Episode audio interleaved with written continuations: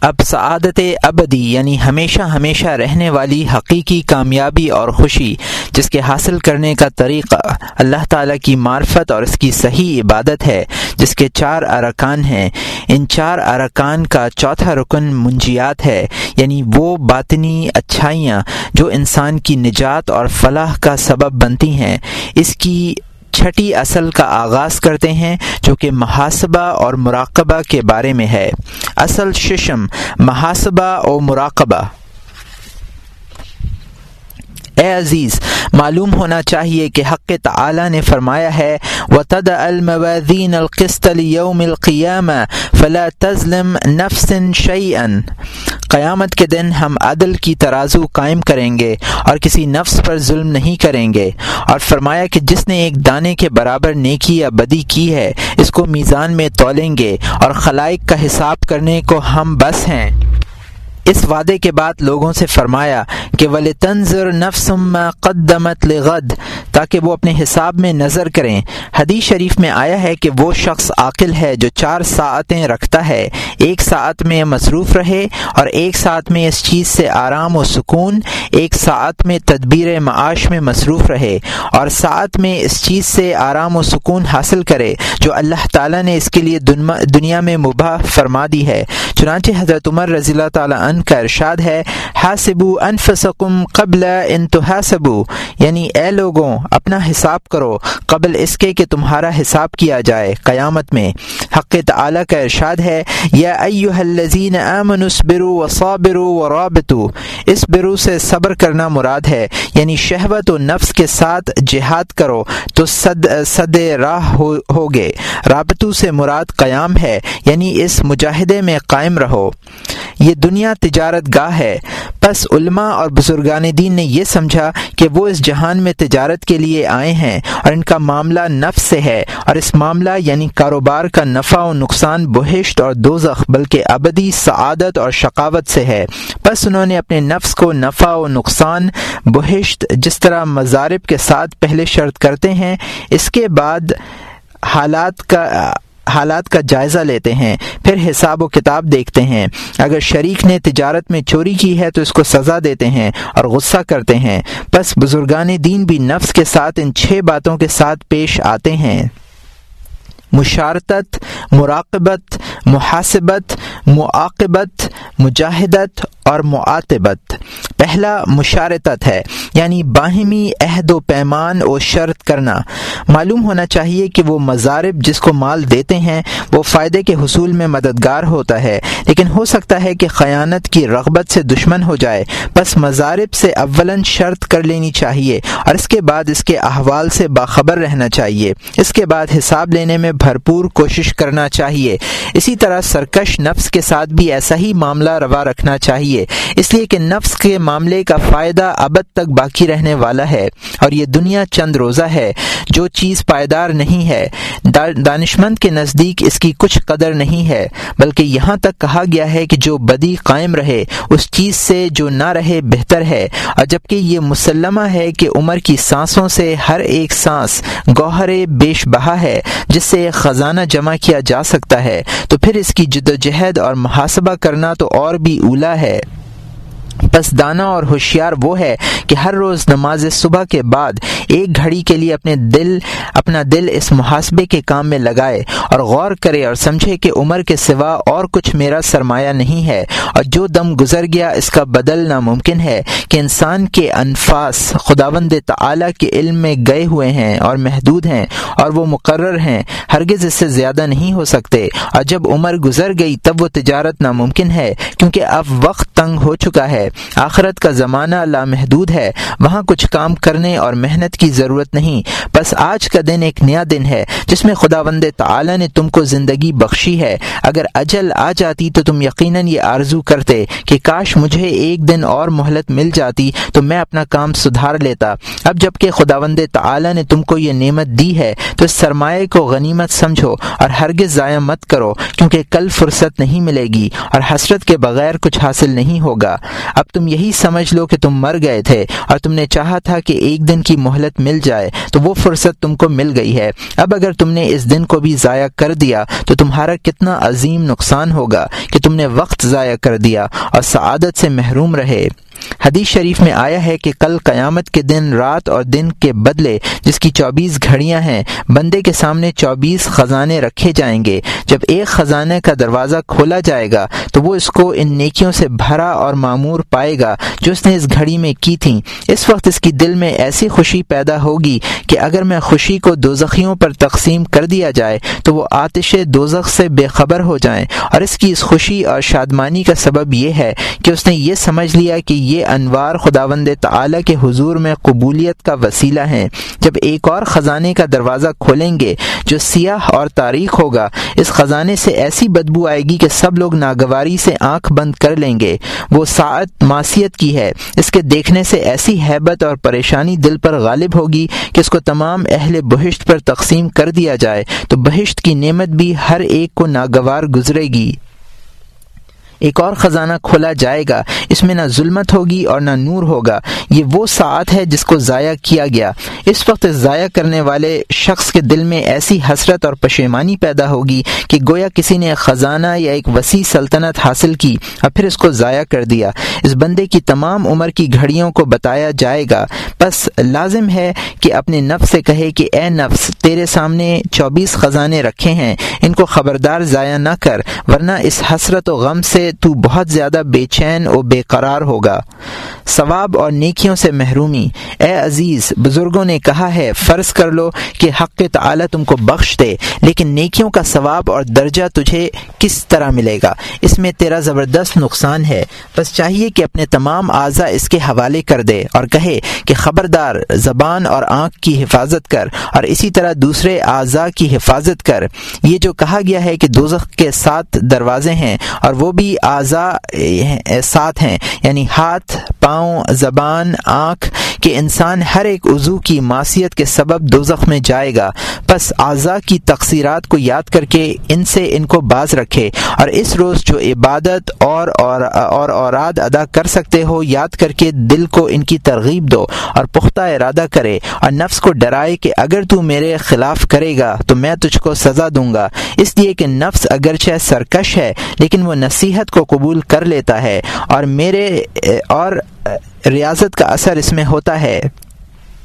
یہ تمام امور جو محاسبے سے متعلق ہیں، عمل سے قبل ہوا کرتے ہیں۔ جیسا کہ اللہ تعالیٰ کا ارشاد ہے و علم اللہ یا علم فی انفسکم فہ جان لو کہ بے شک اللہ تعالیٰ جو کچھ تمہارے نفسوں میں ہے، اس سے آگاہ ہے۔ بس اس سے ڈرو۔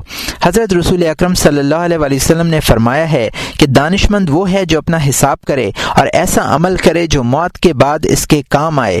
یہ بھی ارشاد فرمایا ہے، اے شخص، جو کام تو کرنا چاہتا ہے، اس پر غور غور کر اگر وہ بجا اور درست ہے تو اس پر عمل کر اور اگر بیچا ہے تو اس سے دور رہ۔ بس ہر روز صبح کے وقت نفس کے ساتھ ایسی شرط کرنا چاہیے اس شخص کے لیے جو صاحب استقامت ہے اور ثابت قدم ہے۔ اس کو بھی ہر روز کسی نہ کسی کام کی حاجت ہوتی ہے، جس کے لیے نفس کے ساتھ شرط کرنا ضروری ہے۔ دوسرا مقام مراقبہ۔ دوسرا مقام مراقبہ ہے یعنی نگہبانی۔ جس طرح اپنا مال شریک کے حوالے کر کے شرط رکھی جاتی ہے اور پیمان لیا جاتا ہے، لیکن اس عہد و پیمان کے بعد بھی بے خبر ہو کر نہیں بیٹھ رہتے۔ اسی طرح ہر وقت نفس کی خبرگیری بھی ضروری ہے، کیونکہ تم اگر اس سے غافل ہو گئے تو وہ کاہلی یا خواہشات کو پورا کرنے کے سبب سے پھر سرکش ہو جائے گا۔ پھر اصل مراقبہ ہے۔ بندہ یقین کے ساتھ اس بات کو جانے کہ حق تعالی اس کے اعمال اور خیالات سے واقف اور مخلوق صرف اس کے ظاہر کو دیکھتی ہے۔ ہے یعنی باطن سے بے خبر ہے۔ حق تعالی اس کے ظاہر اور باطن دونوں کو دیکھتا ہے۔ جس نے یہ بات سمجھ لی اور یہ آگہی اس کے دل پر غالب آ گئی، تو اس کا ظاہر و باطن زیور ادب سے آراستہ ہو جائے گا۔ انسان اگر اس بات پر یقین کرے کہ اللہ تعالیٰ اس کے ظاہر و باطن سے واقف نہیں ہے، تو وہ کافر ہے۔ اور اگر ایمان لایا اور پھر اس کی مخالفت کی، تو وہ بڑا دلیر اور بے شرم ہے۔ اللہ تعالی کا ارشاد ہے علم یا علم بن اللہ یرا، کیا بندہ اس بات کو نہیں جانتا کہ اللہ تعالی اس کو دیکھ رہا ہے؟ ایک حبشی نے حضور اکرم صلی اللہ علیہ وسلم سے دریافت کیا کہ میں نے بہت گناہ کیے ہیں، میری توبہ قبول ہوگی یا نہیں؟ آپ نے ارشاد فرمایا قبول ہوگی۔ اس نے پھر دریافت کیا کہ جب میں گناہ کرتا تھا تو کیا حق تعالی دیکھتا تھا؟ آپ نے ارشاد فرمایا ہاں دیکھتا تھا۔ یہ سن کر اس نے آہ بھری اور ایک نعرہ مارا اور جان جان آفرین آفرین کے سپرد کر دی۔ حضور اکرم صلی اللہ علیہ وسلم نے فرمایا کہ حق تعالی کی بندگی اس طرح کرو کہ تم اس کو دیکھ رہے ہو اور اگر تم اس کو نہیں دیکھ رہے ہو تو وہ تم کو دیکھ رہا ہے۔ بس جب تک تم یہ نہیں جان لو گے کہ حق تعالی تمام احوال میں دانا بینا ہے، معصیت سے عذر نہیں کر سکو گے اللہ تعالیٰ کا ارشاد ہے، ان اللہ کان علیکم رقیبہ بے شک اللہ تعالیٰ تم پر نگہبان ہے، بلکہ تمہارا کمال یہ ہے کہ تم ہمیشہ مشاہدے میں رہ کر حق تعالی کو دیکھتے رہو۔ منقول ہے کہ ایک پیر اپنے ایک مرید کو دوسرے مریدوں کے مقابلے میں زیادہ چاہتا تھا۔ دوسرے مریدوں کو پیر کے اس التفاط سے غیرت آئی۔ پیر نے امتحان کی خاطر ہر ایک مرید کو ایک ایک پرندہ دے کر کہا کہ اپنے اپنے پرندے کو ایسی جگہ ذبح کرو جہاں کوئی نہ دیکھے۔ ہر ایک مرید نے خالی مقام پر جا کر اپنا پرندہ ذبح کیا۔ وہ لائق مرید اپنے پرندے کو بغیر ذبح کیے واپس آ گیا اور کہنے لگا کہ مجھے ایسی کوئی جگہ نہیں ملی جہاں کوئی دیکھنے والا نہ ہو۔ خداوند تعالی ہر جگہ دیکھنے والا ہے۔ تب پیر نے دوسرے مریدوں سے کہا، اے دوستو، اب تم غور کرو کہ یہ شخص کس درجے کا ہے کہ ہمیشہ مشاہدے میں رہ کر کسی دوسرے کی طرف ملتفت نہیں ہوتا۔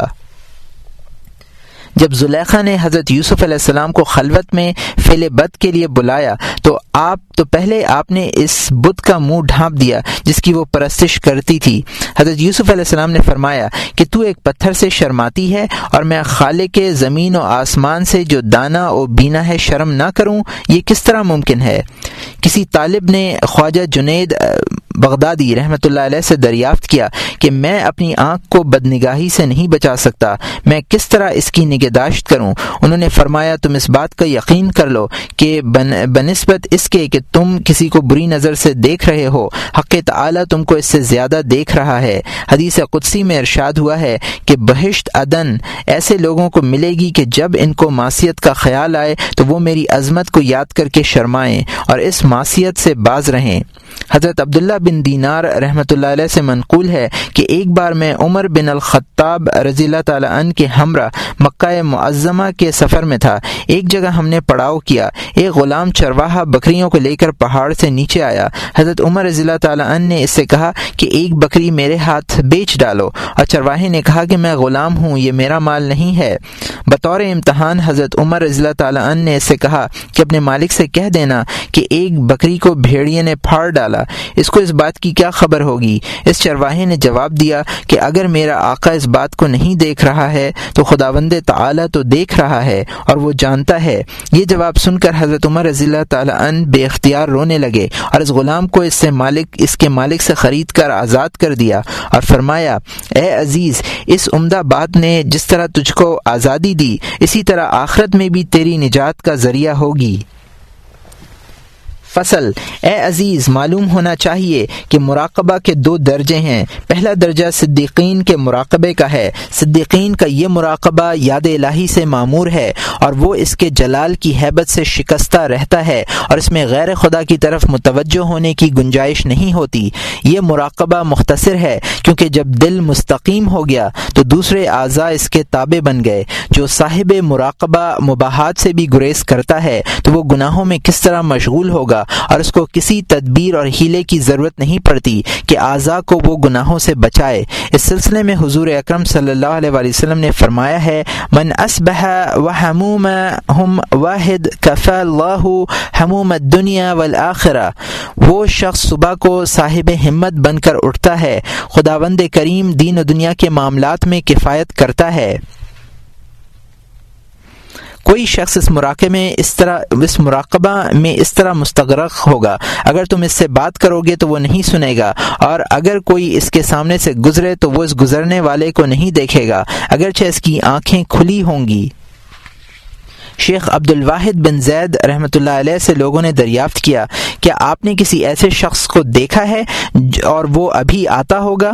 اتنے میں اتبا الغلام آئے۔ شیخ عبد الواحد نے اس سے پوچھا، تم نے راستے میں کسی کو دیکھا؟ انہوں نے جواب دیا، کسی کو نہیں دیکھا۔ حالانکہ وہ بھرے بازار سے گزر کر آئے تھے۔ حضرت یاہیا ابن زکریہ علیہ السلام ایک عورت کے پاس سے گزرے تو آپ نے اس پر ہاتھ مارا اور اس پر گر پڑے۔ لوگوں نے دریافت کیا، یہ آپ نے کیا کیا؟ آپ نے فرمایا، میں سمجھتا تھا کہ وہ ایک دیوار ہے۔ ایک اور بزرگ سے منقول ہے کہ میں نے کچھ لوگوں کو دیکھا کہ وہ تیر اندازی میں مشغول ہے، لیکن ایک شخص سب سے الگ تھلگ بیٹھا ہوا تھا۔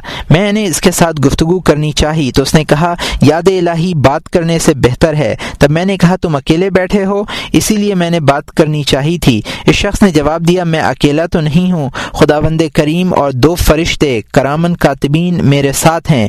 میں نے دریافت کیا کہ ان لوگوں میں کون بلند مرتبہ ہے۔ اس نے کہا کہ خداوند تعالی نے جس کی مغفرت فرما دی ہو، میں نے دریافت کیا کہ راہ کس طرف ہے؟ اس نے منہ آسمان کی طرف کر کے کہا اور وہاں سے اٹھ کھڑا ہوا اور یہ کہتا ہوا روانہ ہو گیا، الہی، اکثر لوگ تجھ سے غافل ہیں۔ شیخ شبلی رحمۃ اللہ علیہ ایک بار شیخ نوری رحمۃ اللہ علیہ کے پاس گئے، دیکھا کہ وہ کہ وہ مراقبہ میں ہیں اور وہ اس سکون کے ساتھ بیٹھے تھے کہ ان کے جسم کے بال کو بھی جنبش نہیں ہو رہی تھی۔ شبلی رحمۃ اللہ علیہ نے پوچھا کہ، اے شیخ، یہ مراقبہ تم نے کس سے سیکھ سیکھا ہے؟ شیخ نوری نے جواب دیا کہ، بلی سے، کہ وہ چوہے کے بل پر اس کے انتظار میں اس سے زیادہ پرسکون ہوتی ہے۔ شیخ عبداللہ بن خفیف نے کہا کہ، مجھے یہ خبر ملی کہ شہر سور میں ایک پیر مرد اور ایک نوجوان ہمیشہ مراقبہ میں رہتے ہیں۔ میں جب وہاں پہنچا تو میں نے دو شخصوں کو قبلہ رو بیٹھے ہوئے پایا۔ میں نے ان کو تین بار سلام کیا، لیکن انہوں نے جواب نہیں دیا۔ تب میں نے کہا کہ میں تم کو قسم دیتا ہوں کہ تم میرے سلام کا جواب دو۔ یہ سن کر نوجوان نے سر اٹھایا اور کہا کہ ابن خفیف دنیا بہت مختصر ہے اور اس مختصر سے تھوڑا سا وقت باقی رہ گیا ہے۔ اس تھوڑے سے بڑا حصہ پیدا کرو۔ اے فرزند خفیف، تو بہت غافل ہے جو ہم کو سلام کرنے میں مشغول ہوا۔ یہ سن کر، یہ کہہ کر اس نوجوان نے اپنا سر نیچے کر لیا۔ حالانکہ بھوکا پیاسا تھا، لیکن اپنی بھوک اور پیاس کو بھول گیا۔ انہوں نے مجھے اپنی ذات میں، انہوں نے اپنی ذات میں مجھے مشغول کر لیا تھا۔ چنانچہ میں ان کے پاس کھڑا تھا۔ ظہر اور اثر کی نماز میں میں نے ان کے ساتھ پڑھی۔ پھر میں نے کہا کہ مجھے کچھ نصیحت کیجیے۔ نوجوان نے کہا کہ، اے ابن خفیف، ہم خود مصیبت زدہ ہیں۔ ہمارے پاس نصیحت کرنے والی زبان نہیں ہے۔ میں تین شب شبانہ روز وہیں کھڑا رہا۔ نہ ہم نے کچھ کھایا پیا اور نہ رات کو سوئے۔ میں اپنے دل میں کہا کہ میں ان کو قسم دوں گا کہ یہ مجھ کو کچھ نصیحت کریں۔ اسی وقت اس نوجوان نے سر اٹھا کر کہا کہ اے ابن خفیف، ایسے شخص کی صحبت تلاش کرو جس کے دیدار سے تم کو خدا یاد آئے، حیبت الہی کا تمہارے دل پر غلبہ ہو، اور وہ زبان قال سے نہیں، بلکہ زبان حال سے تم کو نصیحت کرے۔ یہ درجہ جو بیان کیا گیا، صدیقین کا مراقبہ ہے۔ زہاد اور اصحاب الیمین کا مراقبہ۔ دوسرا درجہ زاہدوں اور صدیقوں کے مراقبے کا ہے۔ ان لوگوں کو یقین ہے کہ اللہ تعالیٰ ان کے احوال سے آگاہ ہے اور یہ حضرت اللہ تعالیٰ سے شرم رکھتے ہیں۔ مگر حق تعالیٰ کی عظمت و جلال مستغرق نہیں، بلکہ ان کو اپنی اور ماں سوا اللہ کی خبر مگر حق تعالی کی عظمت و جلال میں مستغرق نہیں ہیں، بلکہ ان کو اپنی اور ماں سوا اللہ کی خبر ہے۔ ان لوگوں کی مثال ایسی ہے کہ کوئی شخص برہنہ حالت میں تھا، اچانک ایک بچہ وہاں آ گیا۔ اس بچے سے شرما کر اس نے اپنے جسم کپڑے سے ڈھانک لیا۔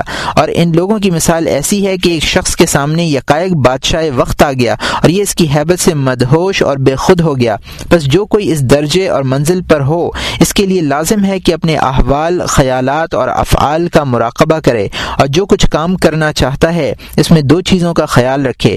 پہلی بات تو کام شروع کرنے سے پہلے واقع ہوگی۔ بس کام سے پہلے جو خطرہ اس کے دل میں پیدا ہوا، اس کو دیکھے اور دل کا مراقبہ کرے کہ اس میں خیال پیدا ہوتا ہے۔ اگر وہ خیال خدا کے بارے میں ہے، تو اس کام کا اہتمام کرے۔ اگر اس میں شائبہ نفس ہے، تو اس سے باز رہے اور حق تعالی سے شرما کر خود کو ملامت کرے کہ ایسا خیال دل میں کیوں آیا، جس کا انجام برا اور رسوائی ہے۔ لہٰذا ان سب خطرات کی ابتدا میں ایسا مراقبہ فرض ہے کہ حدیث شریف میں آیا ہے کہ بندے سے بندے سے ہر اس حرکت و سکون کے بارے میں جو وہ اپنے اختیار سے کرتا ہے، تین سوالات کیے جائیں گے۔ ایک یہ کہ کس لیے یہ کام کیا؟ دوسرا یہ کہ کس طرح کیا؟ تیسرے یہ کہ کس کی خاطر کیا؟ مراد یہ ہے کہ کس سے تھا کہ خدا کے واسطے کہ خدا کے واسطے کرے اور جو کچھ کرے نہ کہ نفس اور شیطان کی خوشی کے لیے۔ پھر اگر کرنے والا اس مواخذے سے بچ گیا اور کام اس نے خدا کے لیے کیا ہے، تو پھر اس سے پوچھا جائے گا کہ اس طرح کیا۔ کیونکہ ہر ایک کام کی شرط اور اس کے کرنے کے آئین اور طور ہوتے ہیں اور پھر وہ جو کچھ کیا، آیا علم کی شرط کے موافق و مطابق کیا یا جہل و نادانی سے اس کو آسانی سمجھ لیا؟ مگر اس سوال سے بھی آسانی کے ساتھ تم گزر گئے اور تم نے وہ کام اس کی شرط اور آئین کے ساتھ کیا تھا، تو پھر پوچھا جائے گا کہ وہ کام کس کے واسطے کیا تھا؟ یعنی لازم یہ تھا کہ وہ عمل اخلاص کے ساتھ صرف خدا کے واسطے کرتے۔ اگر تم نے عمل خدا ہی کے لیے کیا ہے، تو آج اس کی جزا ملے گی۔ اور اگر ریا کے واسطے کیا ہے تو اس کا ثواب مخلوق سے مانگو۔ یا دنیا کے لیے کیا ہے تو تمام ثواب غارت ہو۔ اور اگر کسی مخلوق کے واسطے کیا ہے تو خالق کے غصے اور عذاب میں گرفتار ہو گئے اللہ تعالیٰ نے فرما دیا تھا اللہ الدین الخالص اور یہ بھی ارشاد فرمایا تھا تدعون من دون اللہ امثالکم وہ لوگ جو اللہ کے سوا دوسروں کو پکارتے ہیں، تم جیسے بندے ہیں۔ جو کوئی اس بات کو جان گیا، اگر وہ عاقل ہے تو دل کے مراقبے سے غافل نہیں رہے گا۔ حقیقت یہ ہے کہ عارف پہلے خطرے پر نظر رکھے، اگر اس کو دفع نہیں کرے گا تو اس کام کا کی رغبت پیدا ہوگی، پھر وہ خطرہ ہمت بن جائے گا۔ اس کے بعد قصد بن کے اعضاء پر صادر ہوگا۔ رسول اکرم صلی اللہ علیہ وسلم نے ارشاد فرمایا ہے اتق اللہ اذا حممت. یعنی جب ایک بڑے کام کی ہمت یعنی ارادہ پیدا ہو تو حق تعالی سے ڈر۔ معلوم ہونا چاہیے کہ اس بات کی شناخت کے کون سا خطرہ خدا کے واسطے ہے اور کون سا ہوائے نفس کے لیے ہے؟ بہت دشوار اور مشکل ہے۔ جو شخص اس کی شناخت کی قدرت نہیں رکھتا، اس کو ہمیشہ کسی عالم پرہیزگار کی صحبت اختیار کرے، تاکہ اس کی صحبت کا نور تمہارے دل میں سرایت کرے۔ ہاں دنیا دار علماء کی صحبت سے خدا کی پناہ مانگے، کیونکہ یہ شیطان کے نائب ہیں۔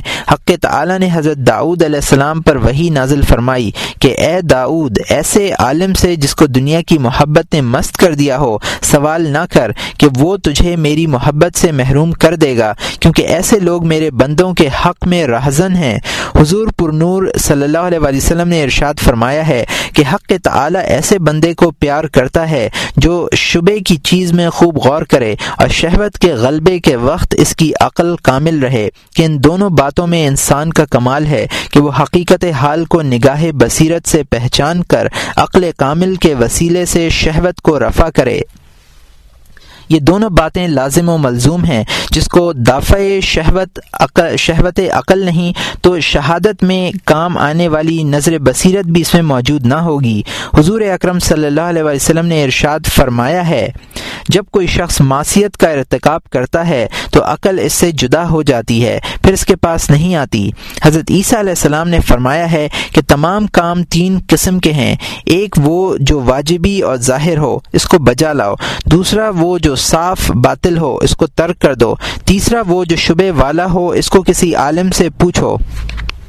دوسری نظر دوسری نظر وہ مراقبہ ہے جو عمل کے وقت درکار ہوتا ہے۔ یہ تین حال سے خالی نہیں ہوگا۔ طاعت یا معصیت یا مباح۔ طاعت کے بارے میں مراقبہ اس طرح ہے کہ اخلاص اور حضور قلب سے اس کو بجا لائے اور تمام آداب ملحوظ رکھے اور ایسی صورت کو جس میں زیادہ قبولیت ہو ترک نہ کرے۔ معصیت کے سلسلے میں مراقبہ یہ ہے کہ خدا وند کریم سے شرم کرے، توبہ کرے اور اس کا کفارہ دے۔ فعل مباح کا مراقبہ یہ ہے کہ با ادب رہے اور نعمتوں میں منعم حقیقی کا خیال رکھے اور یقین رکھے کہ ہر وقت وہ خدا وند تعلیٰ کے حضور میں موجود ہے۔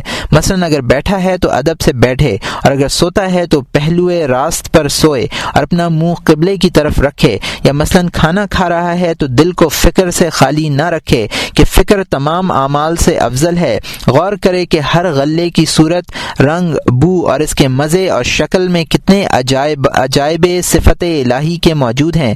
کھانا کھانے کے لیے جو اعضاء کام کرتے ہیں، اس میں بھی عجائب موجود ہیں۔ جیسے انگلی، منہ، دانت، حلق میدا جگر اور مسانہ ہیں کہ غذا کو قبول کرتے ہیں یا اس کے ہضم ہونے تک اس کی نگہداشت کرتے ہیں۔ اور ایسے اعضاء بھی ہیں جو فضلہ دفع کرتے ہیں۔ یہ سب کے سب خداوند تعالی کے صفت کے عجائب ہیں۔ ان باتوں پر غور و فکر کرنا بڑی عبادت ہے اور یہ درجہ علماء کا ہے۔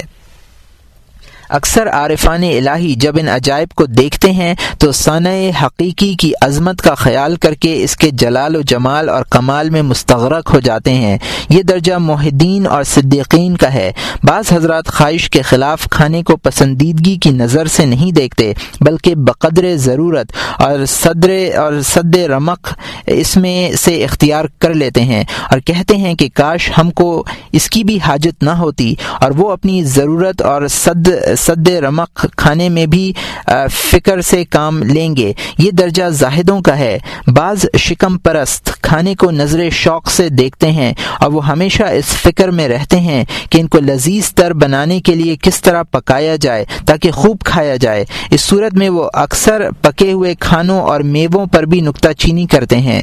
یہ نادان اتنا نہیں جانتے کہ یہ تمام چیزیں خداوند تعالی کی صفت سے ہیں۔ اس طرح وہ صفت پر عیب رکھ کر سانے کی عیب گیری کرتے ہیں۔ یہ درجہ غفلت والوں کا ہے۔ تمام مباحات اسی درجے میں ہیں۔ تیسرا مقام۔ محاسبے کا تیسرا مقام وہ ہے جو عمل کے بعد کیا جاتا ہے۔ بندے کو چاہیے کہ رات کو سونے کے وقت اپنے نفس کے ساتھ تمام دن کا حساب کرے تاکہ وہ معلوم کر سکے کہ سرمایہ پر کتنا نفع اور کس قدر نقصان ہوا۔ اور سرمایہ جانتے ہو کیا ہے؟ وہ فرائض ہیں، نوافل اس کا نفع ہیں۔ جس طرح شریک تجارت سے حساب لینے میں بھرپور کوشش کی جاتی ہے، اسی طرح نفس کے ساتھ حساب کتاب میں بہت زیادہ احتیاط اور توجہ ضروری ہے کہ نفس بہت تبرار، مکار اور ہیلا انگیز ہے، کیونکہ نفس اپنے اراض کو بھی طاعت کے لباس میں پیش کرتا ہے، تاکہ وہ تم کو نفع نظر آئے۔ حالانکہ وہ سراسر نقصان ہے۔ صرف یہی نہیں، بلکہ تمام مباحات میں نفس سے حساب طلب کرو۔ اگر اس میں تم کو نفس کا قصور نظر آئے، تو اس عمل کو اپنے نفس کے ذمے باقی سمجھو اور اس سے تاوان طلب کرو۔ حساب نفس کا واقعہ۔ ابن سما ایک بزرگ گزرے ہیں۔ انہوں نے اپنے نفس کا حساب کیا تو ساٹھ برس ہوئے تھے۔ ان کی عمر ساٹھ سال تھی۔ دنوں کا حساب کیا تو اکیس ہزار چھ سو دن ہوئے۔ کہنے لگے، اگر روز ایک گناہ سرزد ہوا تو اس طرح اکیس ہزار چھ سو گناہ ہوئے اور اتنے گناہوں سے تیری رہائی کس طرح ہو سکتی ہے؟ جب اس مدت میں ایسا دن بھی شامل ہے جس میں ایک ہزار گنا سرزد ہوئے ہیں، پس خوف سے ایک نعرہ مارا اور گر پڑے۔ جب ان کو دیکھا گیا تو وہ انتقال کر چکے تھے۔ مگر افسوس کہ انسان اپنا حساب لینے میں سخت سخت بے پرواہ ہے۔ اگر ہر گناہ کے ایوز کسی کے گھر میں ایک پتھر ڈالا جائے، تو تھوڑی مدت میں گھر پتھروں سے بھر جائے گا۔ یا اگر کرامن کاتبین اس سے ان گناہوں کے تحریر کرنے کی اجرت طلب کریں، تو اس کا تمام مال اس میں خرچ ہو جائے گا۔ اور بندہ اگر چند بار سبحان اللہ غفلت سے کہے اور ہاتھ میں تسبیح لے کر شمار کرے اور کہے کہ میں نے سو بار کہا، تو تمام دن کا پڑھنا بیکار اور اکارت گیا، کیونکہ تسبیح کے دانوں کا ہلانا ان کو اس لیے تھا کہ معلوم ہو جائے کہ ہزار بار سے زیادہ پڑھا ہے، اس صورت میں اس کا گمان کرنا کہ حسنات کا پلہ بھاری ہو جائے، محض نادانی ہے۔ چنانچہ امیر المومنین حضرت عمر رضی اللہ تعالیٰ عنہ نے فرمایا ہے کہ اے لوگو، اپنے اعمال کا وزن اس سے قبل کر لو کہ قیامت میں ان کو تولا جائے۔ اس طرح جب رات آتی تو حضرت عمر رضی اللہ تعالیٰ عنہ درہ اپنے پاؤں پر مارتے اور فرماتے کہ آج کے دن تو نے کیا کام کیا ہے۔ حضرت عائشہ رضی اللہ عنہ فرماتی ہیں کہ حضرت ابو بکر صدیق رضی اللہ تعالیٰ عنہ نے انتقال کے وقت فرمایا کہ عمر ابن خطاب رضی اللہ عنہ سے زیادہ مجھے کوئی چیز نہیں ہے۔ مجھے کوئی چیز عزیز نہیں ہے کہ انہوں نے جب اپنا محاسبہ کیا تو جو کمی واقع تھی اس کا تدارک کیا، اسی لیے وہ مجھے سب سے زیادہ عزیز اور محبوب ہیں۔ جناب ابن سلام لکڑیوں کا گٹھا اپنی گردن پر رکھ کر لیے جا رہے تھے۔ لوگوں نے کہا کہ یہ کام تو غلاموں کے کرنے کا ہے۔ انہوں نے جواب دیا کہ میں اپنے نفس کو آزما رہا ہوں کہ اس کام کے کرنے میں وہ کیا ہے، راضی ہے یا ناخوش؟ حضرت انس رضی اللہ تعالیٰ ان فرماتے ہیں کہ میں نے حضرت عمر رضی اللہ تعالیٰ ان کو ایک باغ کی دیوار کے نیچے دیکھا۔ وہ اپنے نفس سے مخاطب تھے۔ اور فرما رہے تھے، واہ واہ، لوگ تجھے امیر المومنین کہتے ہیں اور واللہ، تو خدا سے نہیں ڈرتا اور تو اس کے عذاب میں گرفتار ہوگا۔ حسن رحمۃ اللہ علیہ نے فرمایا نفس اللوامہ، نفس لوامہ وہ ہے کہ خود کو ملامت کرے کہ فلاں کام کیا، فلاں کھانا کھایا، یہ کیوں کیا اور فلاں کھانا کیوں کھایا۔ بس گزرے کاموں پر غور اور ان کا حساب کرنا مہمات میں سے ہے۔ مقام چہارم، چوتھا مقام نفس پر اتاب کرنے اور اس کو سزا دینے کا ہے۔ اے عزیز، معلوم ہونا چاہیے کہ جب تم نفس کے حساب سے غافل ہو جاؤ گے اور بے فکر ہو کر اس کو چھوڑ دو گے تو وہ دلیر ہو جائے گا، پھر اس کا روکنا دشوار ہو جائے گا۔ بس سزاوار یہ ہے کہ ہر ایسے کام پر اس کو سزا دے۔ اگر وہ کچھ شبے کی چیز کھا گیا ہے تو اس کو بھوکا رکھا جائے۔ اگر کسی نامحرم کو دیکھا ہے تو آنکھ بند رکھنے کی سزا دے۔ اس طرح دوسرے اعضاء کی زکوٰۃ کا قیاس کر لینا چاہیے۔ بزرگان سلف ایسا ہی کیا کرتے تھے۔ منقول ہے کہ ایک عابد نے نفس کے فریب میں آ کر کسی عورت پر دست درازی کی۔ اس کے بعد اس نے اپنا ہاتھ آگ میں ڈال دیا کہ جل جائے اور کیے کی سزا پائے۔ بنی اسرائیل کا ایک عابد خانقاہ نشین تھا۔ ایک عورت نے خود کو مجامعت کے لیے پیش کیا۔ اس کے پاس جانے کے لیے اس نے خانقاہ سے باہر پاؤں رکھا۔ فوراً ہی فوراً ہی خداوند تعالی سے ڈر کر توبہ کر لی۔ اور باہر سے خانقاہ میں واپس آنے کے لیے پاؤں بڑھانا ہی چاہتا تھا کہ ایسا نہیں ہوگا جو پاؤں معاشیت کے لیے باہر نکلا تھا۔ خانقاہ میں کس طرح جا سکتا ہے؟ یہ کہہ کر اس نے پاؤں کو باہر رکھا۔ یہاں تک کہ گرمی، سردی اور دھوپ سے تباہ ہو کر ضائع ہو گیا۔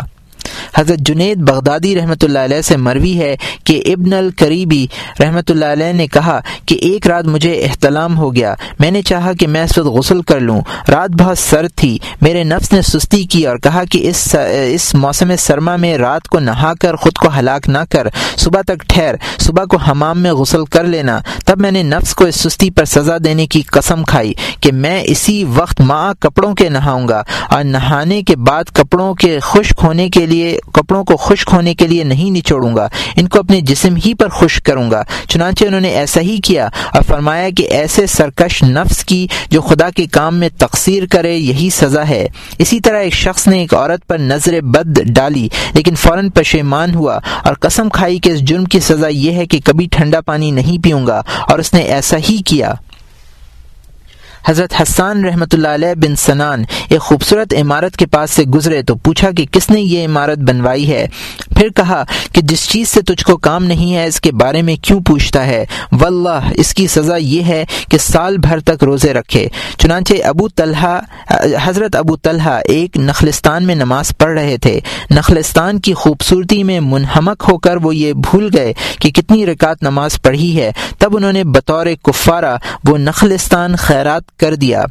مالک ابن زیغم رحمۃ اللہ علیہ فرماتے ہیں کہ ریاح التیسی رحمۃ اللہ علیہ آئے اور میرے والد سے ملنا چاہا۔ میں نے کہا، وہ سو رہے ہیں۔ انہوں نے کہا کہ یہ وقت تو سونے کا نہیں ہے۔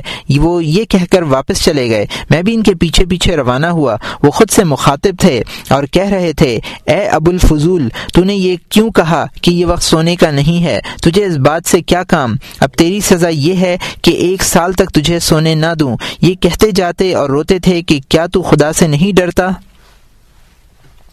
حضرت تمیم دارمی ایک رات سوتے رہے اور تحجد کی نماز نہ پڑھ سکے، تب انہوں نے یہ عہد کیا کہ سال بھر تک وہ نہیں سوئیں گے۔ حضرت طلحہ رضی اللہ تعالیٰ عنہ سے روایت ہے کہ ایک شخص ننگے بدن گرمی گرم ریت پر لوٹ رہا تھا اور کہہ رہا تھا کہ اے رات کے مردار اور دن کے کاہل، میں کب تک تیرا ظلم برداشت کروں؟ اتنے میں سرور کونین صلی اللہ علیہ وسلم نے فرمایا کہ اس وقت آسمان کے دروازے تمہارے لیے کھلے ہیں اور حق تعالی فرشت فرشتوں کے ساتھ تمہارے معاملے میں فخر فرما رہا ہے۔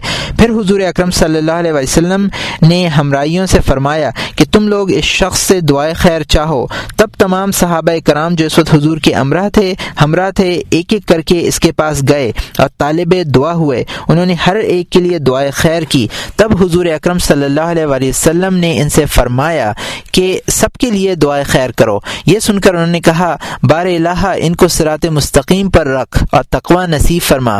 حضور اکرم صلی اللہ علیہ وسلم نے فرمایا الہی اس کی زبان پر دعائے خیر لا۔ تب انہوں نے کہا کہ الہی ان سب کو بہشت میں جگہ عطا فرما۔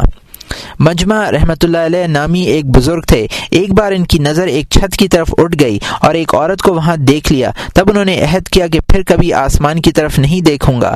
احنف بن قیس رحمۃ اللہ علیہ رات کو چراغ ہاتھ میں اٹھا لیتے اور اور, اور نرنگشت اس کی لا پر رکھ کر فرماتے، تو نے فلاں روز یہ کام کیوں کیا اور فلاں چیز کیوں کھائی؟ مختصر یہ کہ ارباب ہضم ایسا ہی کرتے تھے، کیونکہ وہ جانتے تھے کہ نفس سرکش ہے اور اگر تم اس کو سزا نہ دو گے تو وہ تم پر غالب آ جائے گا اور ہلاک کر دے گا۔ بس وہ ہمیشہ نفس کو تنبیہ کرتے رہتے تھے۔ مقام پنجم مجاہدہ۔ اے عزیز، معلوم ہونا چاہیے کہ کچھ لوگوں نے نفس کو قصوروار پا کر اس کی تنبی اور سیاست کے لیے اس پر بہت سی عبادت لازم کر دی تھی۔ چنانچہ حضرت ابن عمر رضی اللہ تعالی عنہما سے جب کبھی نماز باجماعت فوت ہو جاتی تو وہ ساری رات بیدار رہتے۔ حضرت عمر رضی اللہ تعالیٰ عنہ سے جماعت فوت ہو گئی تو آپ نے اس کے کفارے میں ایک زمین جس کی قیمت دو ہزار درہم تھی، خیرات کر دی۔ ابن عمر رضی اللہ تعالی عنہما نے ایک شب مغرب کی نماز میں دو ستاروں کے طلوع ہونے تک تاخیر کر دی۔ اس کوتاہی کے ایوز دو غلام آزاد کر دیے۔ اس قبیل کی بہت سی حکایتیں ہیں۔ جب نفس ایسی عبادتوں سے راضی نہ ہو، تو پھر اس کا علاج یہ ہے کہ کسی صاحب ریاضت مجتہد کی صحبت اختیار کرے تاکہ اس کے دیکھنے سے عبادت کا شوق پیدا ہو۔ ایک بزرگ کہتے ہیں کہ جب مجھ سے ریاضت میں سستی ہوتی ہے، تو میں محمد بن واسع رحمۃ اللہ علیہ کو دیکھتا ہوں۔ مجھ پر مجھ میں ایک ہفتے تک کے لیے عبادت کی رغبت پیدا ہو جاتی ہے۔ اگر کوئی مشتحد نہ ملے تو ایسے لوگوں کے حالات سنیں، چنانچہ ہم ایسے چند حضرات مشتحدین ارباب ریاضت کا ذکر کرتے ہیں۔ حضرت داؤد تائی۔ حضرت داؤد تائی رحمۃ اللہ علیہ روٹی نہیں کھاتے تھے، بلکہ روٹی کے چھوٹے چھوٹے ٹکڑے پانی میں ڈال کر پی جاتے تھے اور فرماتے تھے کہ اس پینے اور روٹی کھانے میں جتنا وقت صرف ہوتا ہے، اتنی دیر میں قرآن پاک کی پچاس آیتیں پڑھ سکتے ہیں۔ بس میں اپنا وقت اس روٹی کھانے میں کیوں ضائع کروں؟ ایک شخص نے ان سے کہا کہ آپ کی چھت کا شہیدر ٹوٹ گیا ہے۔ انہوں نے فرمایا کہ میں تو یہاں بیس سال سے رہ رہا ہوں، میں نے آج تک اس کو نہیں دیکھا ہے۔ بیکار اور بے فائدہ دیکھنے رکھنے کو بزرگوں نے منع کیا ہے۔ شیخ احمد بن زریں فجر کی نماز پڑھ کر ظہر کی نماز تک بیٹھے رہتے تھے اور کسی کی طرف نہیں دیکھتے تھے۔ لوگوں نے ان سے پوچھا، آپ ایسا کیوں کرتے ہیں؟ تو انہوں نے جواب دیا کہ اللہ تعالیٰ نے آنکھیں اس لیے دی ہیں کہ اس کی قدرت، اس کی صنعت و عجائبات کو دیکھا کریں اور جو شخص ان چیزوں کو عبرت کی نظر سے نہیں دیکھے گا، ایک خطا اس کی لکھی جائے گی۔ حضرت ابو دردہ رضی اللہ تعالیٰ عنہ فرماتے ہیں، زندگی میں تین باتوں کو پسند کرتا ہوں۔ ایک یہ کہ طویل راتوں میں سجدہ کروں۔ دوسرے یہ کہ طویل اور بڑے دنوں میں پیاسا رہوں۔ تیسرے یہ کہ ایسے لوگوں کی صحبت میں رہوں جن کی باتیں سنجیدہ اور حکمت والی ہوں۔ القمہ بن کیس سے لوگوں نے پوچھا کہ آپ اپنے نفس کو اس قدر سختی میں کیوں رکھتے ہیں؟ کہا کہ اس دوستی کے باعث جو مجھے اپنے نفس سے ہے، میں اس طرح اس کو عذاب دوزخ سے بچانا چاہتا ہوں۔ لوگوں نے کہا کہ یہ کام جو آپ کرتے ہیں، آپ پر واجب نہیں کیے گئے ہیں۔ کہا کہ جو کچھ ہو سکتا ہے، کرتا ہوں، تاکہ کل ان کے ترک کرنے سے دل میں حسرت نہ پیدا ہو۔ حضرت جنید بغدادی رحمۃ اللہ علیہ فرماتے ہیں کہ سری سختی رحمۃ اللہ علیہ نے اسی سال تک بات نہیں کی تھی، سوائے موت کے وقت کہ میں نے کبھی ان کا پہلو زمین پر نہیں دیکھا۔ اور میرے پاس کہنے کے لیے اس سے زیادہ اور کوئی عجیب تر بات نہیں ہے۔ شیخ ابو محمد حریری ایک سال تک مکے میں رہے۔ پر کبھی کسی سے بات نہیں کی، نہ وہ سوئے اور زمین پر پیٹ نہ لگائی، نہ پاؤں پھیلائے۔ شیخ ابو بکر کتانی نے ان سے دریافت کیا کہ تم سے ایسی سخت ریاضت کیسے ہو سکی؟ انہوں نے جواب دیا کہ میرے علم کی بدولت، میرے صدق باطن نے میرے ظاہر کو قوت بخشی۔ منقول ہے کہ کسی شخص نے شیخ فتح موسلی کو دیکھا کہ وہ بے اختیار رو رہے ہیں اور ان کے آنسو خون آلودہ ہیں۔ اس نے پوچھا، یہ کیا ہے؟ انہیں جواب دیا کہ ایک مدت تک گناہوں کے غم کے باعث میری آنکھوں سے پانی بہتا رہا ہے۔ اب اس ندامت سے کوئی آنسو بغیر اخلاص کے آنکھوں سے نہ نکلا ہو۔ میں خون کے آنسو رو رہا ہوں۔ ان کے انتقال کے بعد لوگوں نے ان کو خواب میں دیکھا تو پوچھا کہ خداوند تعالی نے بزرگی عطا فرمائی۔ اور فرمایا کہ مجھے اپنے جلال و عزت کی قسم کہ فرشتے تیرا نامہ اعمال جب لائے تو چالیس برس سے اس میں کوئی خطا درج نہیں تھی۔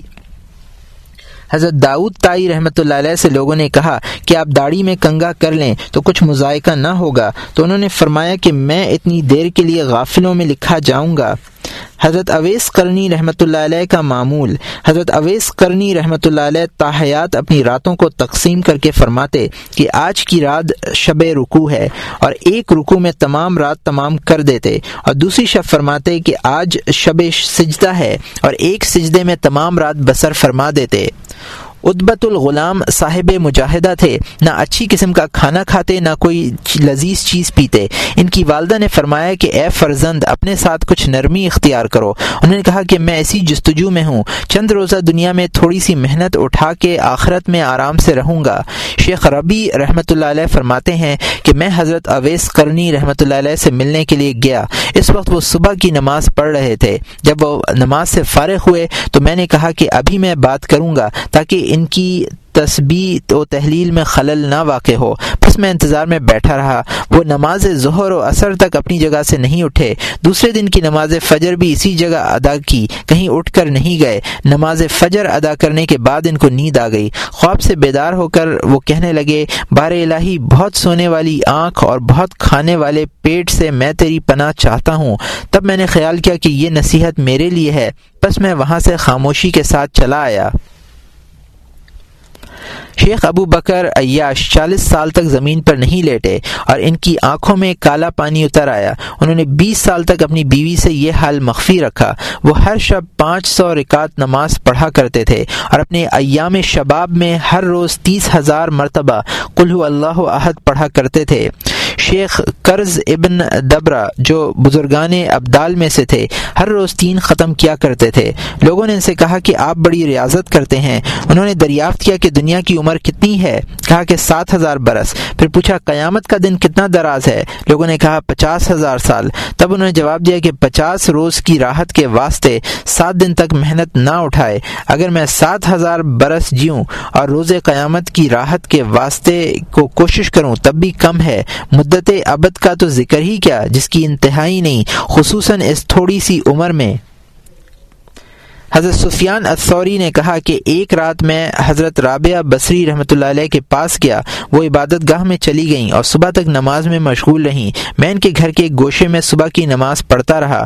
پھر میں نے بی بی رابعہ بصری رحمۃ اللہ علیہ سے کہا کہ خدا کا شکر کس طرح ادا کریں کہ اس نے ہم کو تمام رات نماز پڑھنے کی توفیق عطا فرمائی۔ حضرت رابعہ رحمۃ اللہ علیہ نے کہا کہ اس کا شکریہ ہے کہ کل ہم روزے رکھیں۔ اے عزیز، اس کا اس کا شکریہ ہے کہ کل ہم روزے رکھیں۔ اے عزیز، اہل ریاضت کا حال ایسا ہی ہوا کرتا ہے۔ اس قسم کے بہت سے واقعات اور ایسی بہت سی حکایات ہیں جن کا یہاں بیان کرنا طوالت کا موجب ہوگا۔ ہماری کتاب احیاء علوم دین میں اس سے زیادہ تفصیل ہے۔ اگر کوئی شخص ایسی ریاضت نہیں کر سکتا تو اس کو چاہیے کہ یہ احوال سنا کرے تاکہ اپنی تقصیر کا قائل اور عبادت کی طرف مائل ہو اور نفس کا مقابلہ کرنے میں مشغول ہو سکے۔ مقام ششم، نفس پر اتاب کرنا اور اس پر توبیخ۔ اے عزیز، معلوم ہو کہ خداوند تعالی نے نفس کو ایسا پیدا کیا ہے کہ وہ خیر سے بیزار رہے اور شر کی طرف مائل ہو۔ کاہلی اور شہوت پرستی اس کی خاصیت ہے اور تمہارے لیے خداوند تعالی کا حکم یہ ہے کہ نفس کو اس صفت سے باز رکھو اور راہ راست پر لاؤ۔ اس کا سدھارنا کبھی تو سختی سے ہوگا اور کبھی نرمی سے، کبھی فیل کے ذریعے اور کبھی قول کے، کیونکہ اس کی طبیعت میں یہ بات داخل داخل ہے کہ جب وہ اپنا نفع کسی کام میں دیکھتا ہے تو اس کا طالب ہوتا ہے۔ خواہ اس میں محنت و مشقت کیوں نہ اٹھانا پڑے، وہ اس محنت پر صبر کر لیتا ہے، لیکن جہالت اور نادانی اس کی محرومی کا سبب ہوتی ہے۔ جب تم اس کو خواب غفلت سے بیدار کرو گے اور آئینہ مشاہدہ حال کے لیے جب اس کے سامنے رکھو گے، تب وہ اس کو قبول کرے گا۔ اسی واسطے حق تعالی نے فرمایا ہے وط قرفن ذکر تنف المؤمنین اور ذکر کر کہ ذکر کرنا مومنین کے لیے نفع بخش ہے۔ تمہارا نفس بھی دوسروں کے نفوس کی مانند ہے کہ وہ بھی پند و نصیحت کے اثر کو قبول کرے گا۔ بس اول تم اس کو نصیحت کرو اور اتاب کرو۔ اتاب کا یہ سلسلہ کسی وقت ختم نہ کرو۔ نفس سے کہو کہ اے نفس، تجھے دعوی دانش مندی ہے۔ اور جب کوئی تجھ کو احمق کہتا ہے تو تجھ کو غصہ آ جاتا ہے۔ لیکن تجھ سے زیادہ احمق اور کوئی نہیں ہے۔ کیونکہ اگر کوئی شخص ایسے وقت میں کہ شہر کے دروازے پر لشکر جمع ہے اور آدمی اس کے بلانے کے لیے بھیجا گیا ہے تاکہ اس کو لے جا کر ہلاک کر دیں۔ اور یہ شخص اس وقت لہو و لعب میں مشغول ہے۔ تو اس سے بڑا احمق اور کون ہوگا کہ مردوں کے لشکر شہر کے دروازے پہ تیرا انتظار کر رہا ہے اور عہد لیا ہے کہ جب تک تجھ کو نہیں لے جائیں گے، وہاں سے نہیں ہٹیں گے۔ دوزخ اور بحش تیرے لیے پیدا کیے گئے ہیں۔ اور ممکن ہے کہ آج ہی کے دن تجھ کو لے جائیں۔ ممکن ہے کہ نہ لے جائیں، لیکن جو کام یقیناً ہونے والا ہے تو یہ سمجھ کے وہ ہو چکا ہے۔ کیونکہ موت نے کسی سے یہ وعدہ نہیں کیا ہے کہ رات کو آؤں گا یا دن کو جلد آؤں گا یا دیر سے جاڑے کے موسم میں آؤں گا یا گرمی کے دنوں میں، موت سب کو ایسے عالم میں آ کر اچانک لے جائے گی جہاں بے فکر بیٹھے ہوں۔ جب بس اگر انسان موت کی تیاری نہ کرے تو اس سے زیادہ حماقت اور کیا ہوگی؟ اے نفس، بھلا سوچ تو سوچو کہ تو تمام دن معاشیت میں مشغول ہے۔ اگر تو یہ سمجھتا ہے کہ خدا وند تعلیٰ نہیں دیکھتا تو کافر ہے، اور اگر تو سمجھتا ہے کہ وہ دیکھ رہا ہے، تب تو بہت بے شرم اور ڈھیٹ ہے کہ تو اس کی آگاہی اور وقوف سے نہیں ڈرتا۔ سوچ کہ اگر تیرا غلام تیری نافرمانی کرے، تو تو تو اس پر کس قدر غضبناک ہوگا؟ بس تو خدا کے غصے سے کیوں بے فکر ہے؟ اگر تیرا غلام یہ خیال ہے، اگر تیرا غلام یہ خیال ہے کہ میں اس کے کہ میں اس کے عذاب کو برداشت کر لوں گا، تو ذرا انگلی چراغ پر رکھ، ایک گھڑی کے لیے سخت دھوپ میں یا گرم حمام میں بیٹھ، تاکہ تیری بے طاقتی اور لاچاری معلوم ہو جائے۔ اور اگر تیرا تصور یہ ہے کہ وہ تجھے ہر ایک گناہ کے مواخذے میں نہیں پکڑے گا، تو اس طرح تو قرآن شریف اور ایک لاکھ چوبیس چوبیس ہزار پیغمبروں کا انکار کرتا ہے، اور تو نے ان سب کی تقزیب کی، کیونکہ حق تعالی نے فرمایا ہے وہ میں یا عمل سو جو شخص گناہ کرے گا، عذاب دیکھے گا۔ اے نفس، تیرا ناس جائے کہ تو کہتا ہے کہ خداوند تعالی مجھے عذاب نہیں دے گا کہ وہ رحیم و کریم ہے۔ تو سوچ کہ پھر کیوں حق تعالی ہزاروں لاکھوں بندوں کو بھوک اور بیماری کی مصیبت میں رکھتا ہے اور کوئی شخص بغیر تخم پاشی کے کھیتی کیوں نہیں کاٹ لیتا؟ حقیقت یہ ہے کہ جب تجھ پر دنیا کی حرص غالب ہوتی ہے تو ہزاروں ہیلے اور مکر کرتا ہے۔ تاکہ سیم و زر حاصل کر سکے۔ اس وقت تو نہیں کہتا کہ خدا وند رحیم و کریم ہے، وہ میری محنت کے بغیر میرے کام کا بندوبست فرما دے گا۔ اے نفس، خدا تجھے سمجھے، یہاں تو کہے گا کہ سچ ہے کہ عمل کا بدلہ ملے گا۔ لیکن مجھ میں محنت کرنے کی طاقت نہیں ہے۔ کیا تو یہ سمجھتا ہے کہ تھوڑی محنت کرنا اس شخص پر بھی فرض ہے جو کڑی مشقت نہیں اٹھا سکتا تاکہ کل دوزخ کے عذاب سے نجات مل جائے؟ کیونکہ کوئی شخص محنت اٹھائے بغیر رنج سے آزاد نہیں ہوگا۔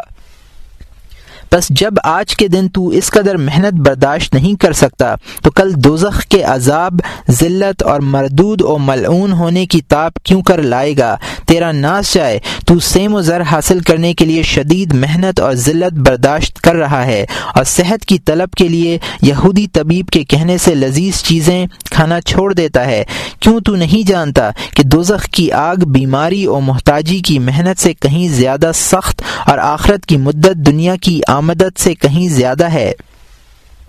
اے نفس، خدا تجھے غارت کرے۔ تو کہتا ہے کہ گناہ سے توبہ کر کے نیک عمل شروع کروں گا، اور ہو سکتا ہے کہ توبہ کرنے سے پہلے ہی تیری موت یکایک آ جائے۔ اس وقت حسرت کے سوا اور کچھ تیرے ہاتھ میں نہیں آئے گا۔ اگر تیرا یہ خیال ہے کہ آج کے مقابلے میں کل توبہ کرنا زیادہ آسان ہوگا، تو یہ بھی تیری نادانی ہے، کیونکہ توبہ میں تو جتنی تاخیر کرے گا، اتنا ہی توبہ کرنا تجھ پہ دشوار ہوگا۔ جب موت نزدیک آئے گی تو یوں ہوگا کہ جانور کو گھاٹی کے آخر میں پہنچتے وقت دانہ دیں تو اس سے کچھ فائدہ نہ ہوگا کہ زبا سے کچھ دیر پہلے چار دانہ اس کے لیے بیکار ہے۔ تیری مثال اس شخص کی سی ہے جو علم سیکھنے کی خاطر باہر نکل کر سستی کرتا ہے اور کہتا ہے کہ اپنے شہر کو واپس پہنچ کر دوسرے دن علم سیکھنے میں کوشش کروں گا اور یہ نہیں سمجھتا کہ علم حاصل کرنے کے لیے بڑی مدت درکار ہے۔ اس طرح نفس بدکار کو ایک مدت تک ریاضت اور مشقت میں رکھنا پڑے گا، تب وہ پاک ہوگا اور درجۂ محبت اور انس و معرفت تک پہنچے گا اور راستے کی تمام صعوبتوں سے پار ہو سکے گا۔ جب عمر گزر چکی اور ضائع ہوئی تو اب مہلت نہیں ملے گی۔ تو مجاہدہ کیوں کر ہو سکے گا؟ کیونکہ جوانی، بڑھاپے اور صحت بیماری سے قبل گزر چکی اور فراغت کو دو دور کام کاج سے پہلے اور زندگی کو موت سے قبل تو نے غنیمت نہیں سمجھا۔ اے نفس تو موسم گرما میں، موسم سرما کی تمام تیاریاں کرنے میں خدا کے کرم پر بھروسہ کر کے دیر تک سوتا رہا۔ دیر کرتا رہا۔ آخر زمحریر کی سردی زمستان سے کم نہیں اور دوزخ کی گرمی تابستان سے تھوڑی نہیں۔ تو زمستان اور تابستان کے کاموں میں سستی نہ کر، آخرت کے کاموں میں تقسیر کرتا ہے۔ شاید اس کا یہ سبب ہے کہ آخرت اور روز قیامت پر تو ایمان نہیں لایا اور یہ کفر تیرے باطن میں چھپا ہوا ہے، جس کو تو نے خود اپنے سے پوشیدہ رکھا ہے اور یہ تیری ہلاکت ابدی کا سبب ہے۔